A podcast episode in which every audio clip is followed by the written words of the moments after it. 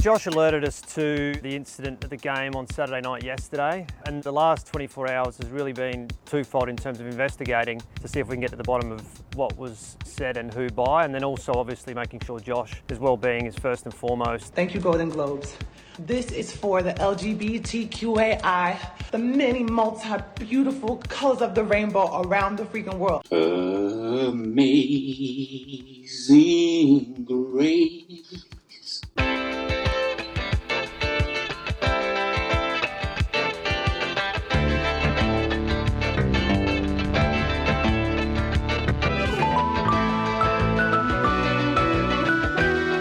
Welcome to This Way Out, the international LGBTQ radio magazine. I'm Greg Gordon. Greece and France accept blood from queer male donors.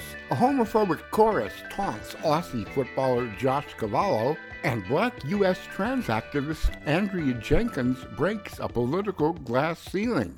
Those stories and more this week because you've chosen This Way Out.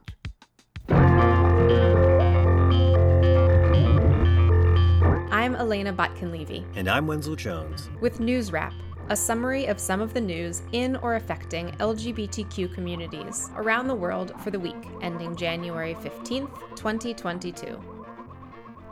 Sexually active queer men in Greece and France will now be able to donate blood.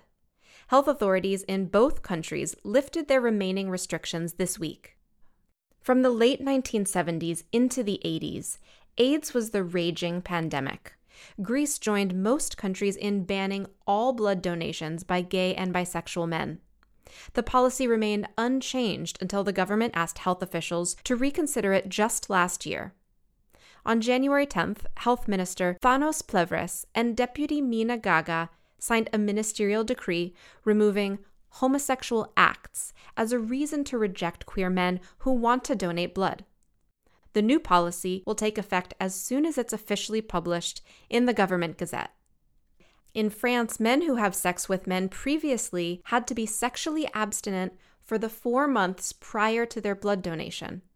Health Minister Olivier Véran announced on January 13th that prospective blood donors would no longer be asked about their sexual activities. France's policy change becomes effective on March 16th. For decades, activists have argued that modern science has sufficiently advanced to allow sexually active queer men to donate blood safely. Greece and France join a growing list of countries that include Italy, Hungary, Brazil, and Spain in lifting all restrictions on blood donations by men who have sex with men.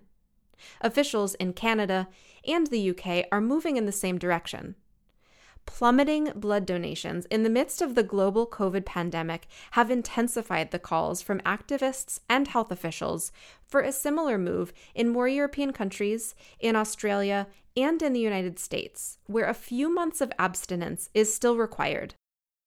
Lawmakers in Poland launched another attack on LGBTQ people this week.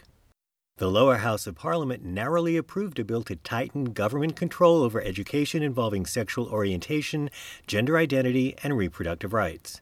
It now moves on to the Senate. Rights activists warn that it's yet another effort to restrict queer rights by autocratic far right Polish President Andrzej Duda. The proposed measure requires extracurricular activities run by non governmental organizations on campus to be approved by a government supervisor. It would also make it easier to fire uncooperative school principals. Education Minister Przemysław Czarnek specifically said that the supervisors would have the right to block any instruction that would be a threat to the morality of children. Czarnek is one of the government's more notorious anti queer loudmouths. LGBTQ people, in his words, aren't equal to normal people, and he's compared them to Nazis. In more encouraging news from Poland, three women have been acquitted again of offending religious beliefs. The trio distributed posters of the Virgin Mary with a rainbow hued halo in the city of Plock in 2019. They faced up to two years in prison, but an appeals court rejected the original prosecutor's challenge to their acquittal this week. In neighboring and equally hostile Hungary, Prime Minister Viktor Orban is betting his career on homophobia He's scheduled national elections and an anti queer referendum for the same day, April 3rd.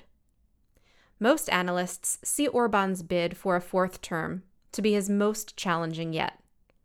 Opponent Péter Márki-Zay is backed by six opposition parties across the political spectrum, united to end Orban's autocratic rule based on Western Christian family values.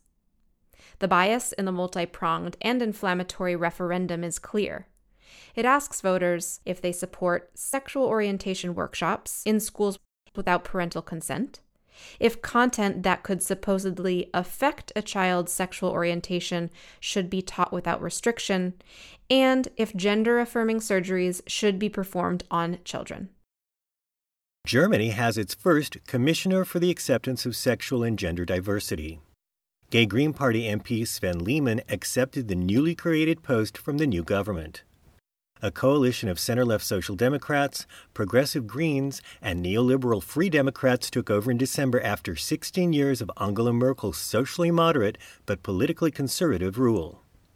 According to Deutsche Welle, Lehmann will be responsible for working with government ministries on policy projects affecting the LGBTQ community. He will also spearhead the government's National Action Plan for Sexual and Gender Diversity. Germany's major queer advocacy groups praised the move. A statement from the Lesbian and Gay Association called it another important signal for the queer political awakening promised by the coalition government. The German Society for Trans Identity and Intersexuality also says it looks forward to working with Lehmann toward what it hopes will be a better world for all trans, inter, and non binary people. Germany has seen increasingly enlightened government policies advancing the rights of LGBTQ people in recent years. However, Lehmann told Reuters, when I think about the fact that many young people are afraid to come out at school or in their sports clubs, then we haven't come far enough yet. The government of South Korea has considerably much farther to go. The Seoul Administrative Court rejected a landmark lawsuit demanding equal spousal health benefits for queer couples from the National Health Insurance Service. The agency only got wind of plaintiff So Seong Wook's benefits from the workplace coverage of his partner, Kim Young Min, after the rare case was revealed in the media. So's benefits were withdrawn. The administrative court decided on January 7th that lawmakers need to change the current definition of civil marriage to include queer couples.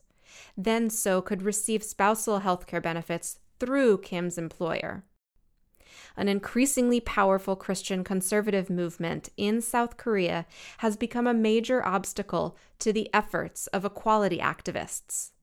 In a recent report, Human Rights Watch accuses the government of citing intense religious and conservative opposition to justify inaction. Kim told reporters that the couple plans to appeal the decision. He vowed, even though the court has left it as a matter of the legislative branch, we will continue to fight until the day our relationship is recognized. I believe that love will eventually win. Finally, in the land down under, Sydney's Sea Life Aquarium is swimming in congratulations as their famed gay penguin couple enters its fourth breeding season. Sven and Magic first gained notoriety in 2018 when they hatched a chick from an unattended egg a zookeeper gave them. Their renown grew when they were featured on the Netflix show Atypical.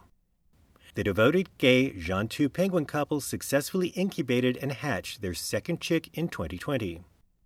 Sven and Magic's actual third anniversary was celebrated in November, according to the Sydney Star Observer. Zookeepers handed out frozen fish cakes throughout the penguin colony for the occasion.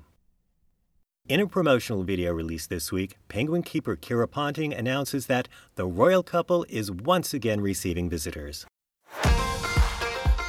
Hi everyone, my name's Kira and I'm a penguin keeper at Sea Life Sydney Aquarium and I'm here today to give you an update on our penguin power couple Magic and Sven. They're still growing strong this year, celebrating their third anniversary. They've moved house and are in a brand new nest location and are still one of our strongest couples in the exhibit. They're a great example for the rest of the colony, inseparable and proving just how strong penguin bonds can be. You can come and visit Magic and Sven and the rest of our subantarctic penguin colony here at Sea Life Sydney Aquarium. That's News Wrap, global queer news with attitude, for the week ending January 15th, 2022. Follow the news in your area and around the world. An informed community is a strong community. News Wrap is written by Greg Gordon, edited by Lucia Chappelle, produced by Brian DeShazer, and brought to you by you. Help keep us in ears around the world at thiswayout.org, where you can also read the text of this newscast and much more. And you can read the transcript and listen to News Wrap each week by subscribing to our This Way Out radio channel on YouTube. For This Way Out, I'm Wenzel Jones. Stay healthy. And I'm Elena Botkin Levy. Stay safe. This is not just for me. This is for y'all. This is the door that opens for y'all. Not me, for y'all. Global gratitude later in the program.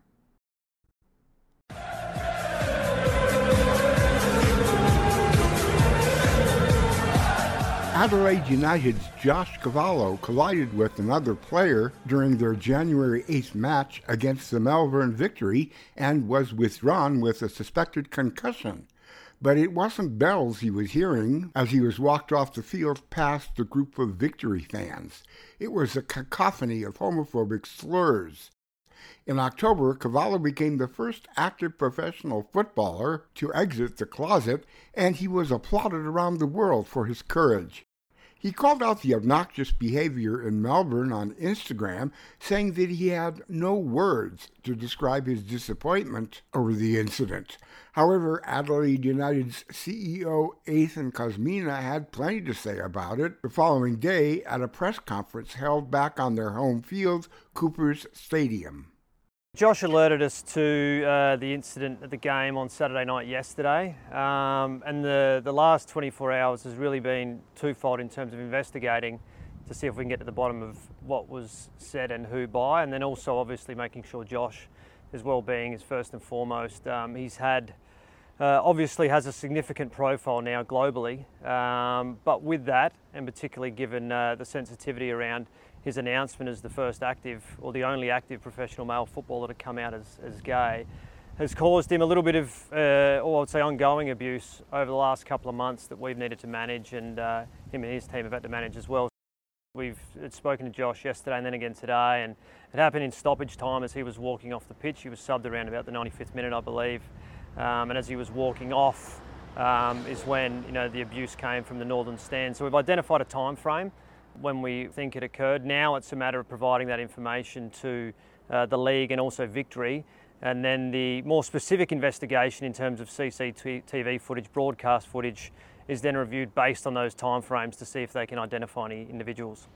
But He's a real resilient young man, you know. We've spoken often about the courage he displayed in terms of coming out and everything that went along with that, the pressure that was on him then as a global voice of, of um, the LGBTI plus community was was significant, and, and, he's handled that. You see, he's been playing well this season. You know, he's taken that all in his stride.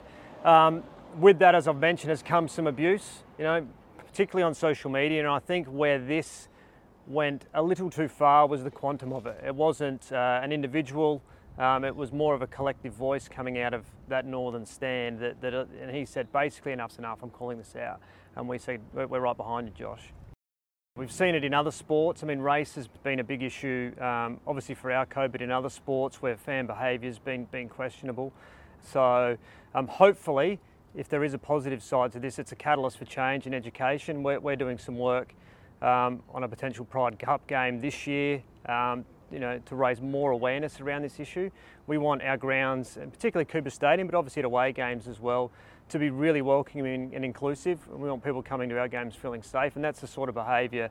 And be it abuse of any of any nature, isn't isn't welcome. And, and the simple message is, um, you know, we don't want you at our games if that's what you're going to bring to them. Adelaide United CEO Nathan Kosmina's pledge to investigate the abusive outbursts against Josh Cavallo was joined by officials from the Melbourne Victory, the Players Union, and the Australian Professional Leagues. South Australia police are looking into the matter, and the perpetrators could face prosecution. Cavallo's Instagram post about the incident drew a hateful onslaught, including death threats that are also being investigated. The footballer is now challenging social media platforms to take some responsibility for abusive messaging.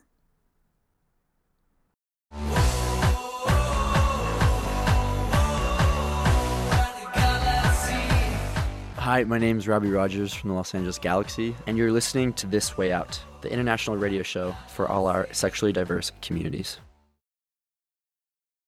Violence against trans people is the absolute number one issue. And even more particularly is violence towards transgender women of color. Loving a trans woman of color is a revolutionary act. Sisters are doing it for themselves. Two trans sisters are doing it for everyone. You'll hear about one in politics later in the program after we applaud this award winning entertainer. Live.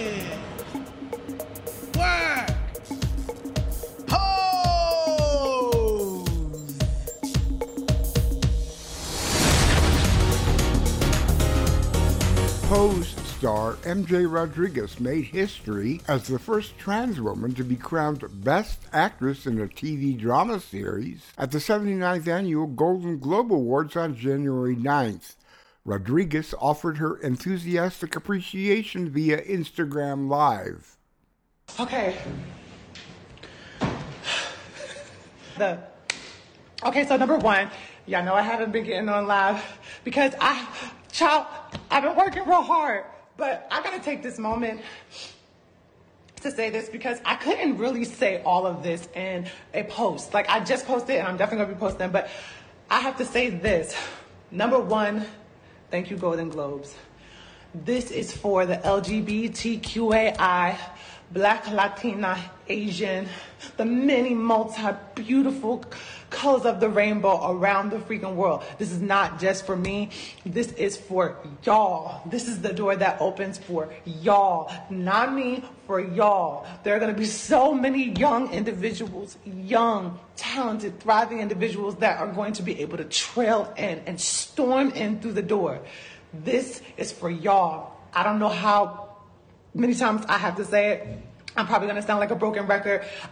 I, you know, there was no uh, acceptance speeches, so I'll give it here. I'm going to say I am very thankful to the many beautiful people that came together with this show. Mr. Ryan Murphy, thank you for actually seeing me. Steven Canals, bitch, you wrote the hell out of this show. Miss Janet Mock, you took it, you swooped it, bam. Miss uh, child, child. This is, see, I'm glad this is not on the stage because child, I will wreck it on the stage. but our Lady J, you came in like an angel in the night, and you just really graced us with your beautiful writing as well. To my beautiful family, Dominique Jackson, Hailie Sahar, Angelica Ross, Indya freaking.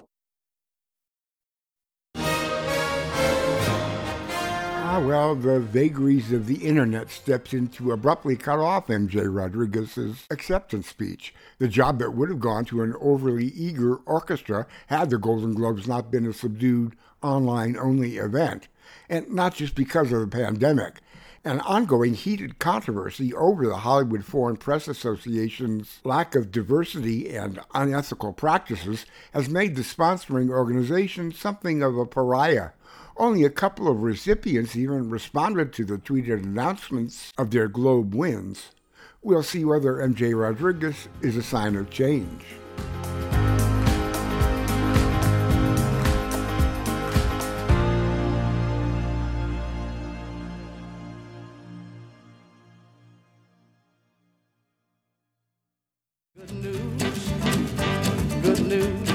Signed up for an e newsletter inside This Way Out? We send them out every few weeks, briefly reviewing recent and previewing upcoming programming and deepening the conversation about your favorite international LGBTQ radio show. To receive the occasional Inside This Way Out and let us know you're listening, email us at info at thiswayout.org.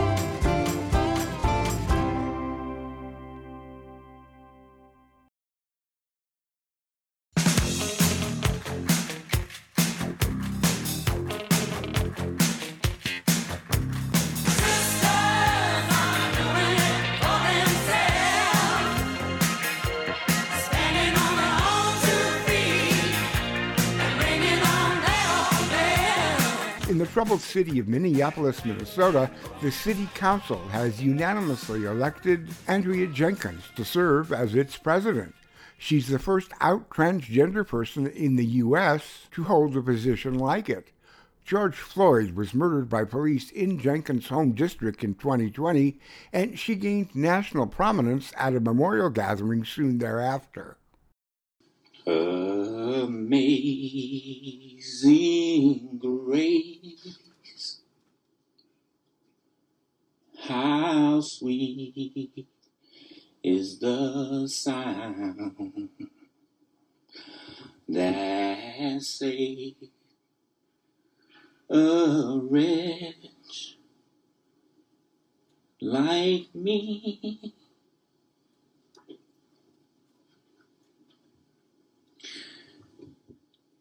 I grew up in a religious family, in a religious home. Um, I grew up in the church with Reverend Jeremiah Wright. And he talked about these injustices every Sunday. I want to offer some amazing grace to the entire Floyd family. I also stand here to grieve with my community today. With all the black people all throughout this country, all throughout America, and right here in Minneapolis, we feel as if there was a knee on all of our collective necks. A knee that says black life does not matter to the institutions that dictate what happens in this culture and society. I am a part of this system to help to take that knee off of our necks. And that is the work that I will be doing. That was the work newly elected Minneapolis City Council President Andrea Jenkins was doing long before George Floyd was killed. This Way Out listeners first met the Trailblazer in 2014 in this interview with Dixie Treichel of KFAI's Fresh Fruit. I work as a senior policy aide for the 8th Ward City Council member Elizabeth Glidden, and we were talking about ways that we can potentially do something positive to help create better opportunities for the transgender community and make sure that transgender people, queer, would be able to to access the opportunities and resources that are available at the city. What do you think is the most important issue right now for trans folks? Violence against trans people is the absolute number one issue. And even more particularly is violence towards transgender women of color. Mm-hmm. And so we think that the biggest conversation is going to happen around police community relations. The violence is coming from people that hate transgender people, but it's also coming from the police community as well why is that violence so prevalent? I mean, you can say that the lack of access to being able to get proper ID, which leads to the lack of employment, which leads to the lack of housing, which then leaves a lot of transgender people trying to make a life on the street in somewhat illegal activities, be it sex work or drug sales or shoplifting, survival crimes, I call them they don't have access to the broader economic structure in our society. Andrea is also a poet and writer, and you're going to read a poem for us. 18. 18 hours since her last meal. Her head is spinning with desperation. Hypersexualized body looks good but the five o'clock shadow is nine hours over the limit, and her wig is beginning to look matted. She was 18 when she left home. College was on the streets. The school day was long, seemed like it never ended. Many nights spent on sticky tricks sofas, days spent as a social activist, marching, lobbying, organizing. 18 trans women of color gathering for an outpouring of self love, Laverne Cox says that loving a trans woman of color is a revolutionary act. Sisters are doing it for themselves. Walking the streets of Bangkok, Thailand, 18 hours before the life altering surgery, body didn't evolve the way she dreamed of in her tiny bed inside a shared bath bedroom that proved to be unsafe. Her mind flashed back to that birth certificate, assigned male at birth, socialized in a patriarchal world, yet unable to fully relate to the constant challenge of trying to live her truth in an upside down reality. 18 times she threw out all of her women's clothing, known in the community as the purge, ridding oneself of all the reminders of the transgression she contemplated by the day, annually, for as long as she can remember. Doctors prescribe birth control pills for women for approximately 18 days a month, but some trans women take estrogen every day. The desired effects never really come, though. Still, she remains faithful to the goddess. 18 candles on Transgender Day of Remembrance. 18 trans women of color murdered. And not always by those who hate them, but by the men who have made love and shared love with them, but want to keep those secrets in the dark. Shout out to 18 trans sisters out there doing the damn thing. Cherno Biko, Lourdes Ashley Hunter, Arianna Lint, Cecilia Chung, Valerie Spencer, Ashley Love, Angelica Ross, Erica Carter, Monica Roberts, Miss Major, Janet Mock, Laverne Cox, Tracee McDaniel, Cece McDonald, Paradise Lachey, Rahima Martinez, June Remus. It's been 18 years since this journey began, a long way from the days of fear and loathing.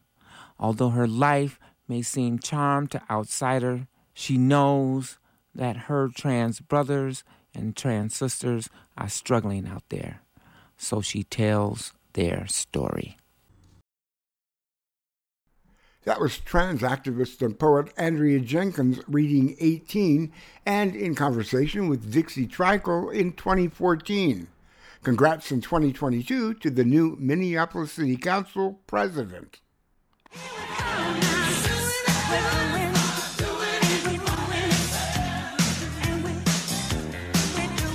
Thank you, I'll get it myself.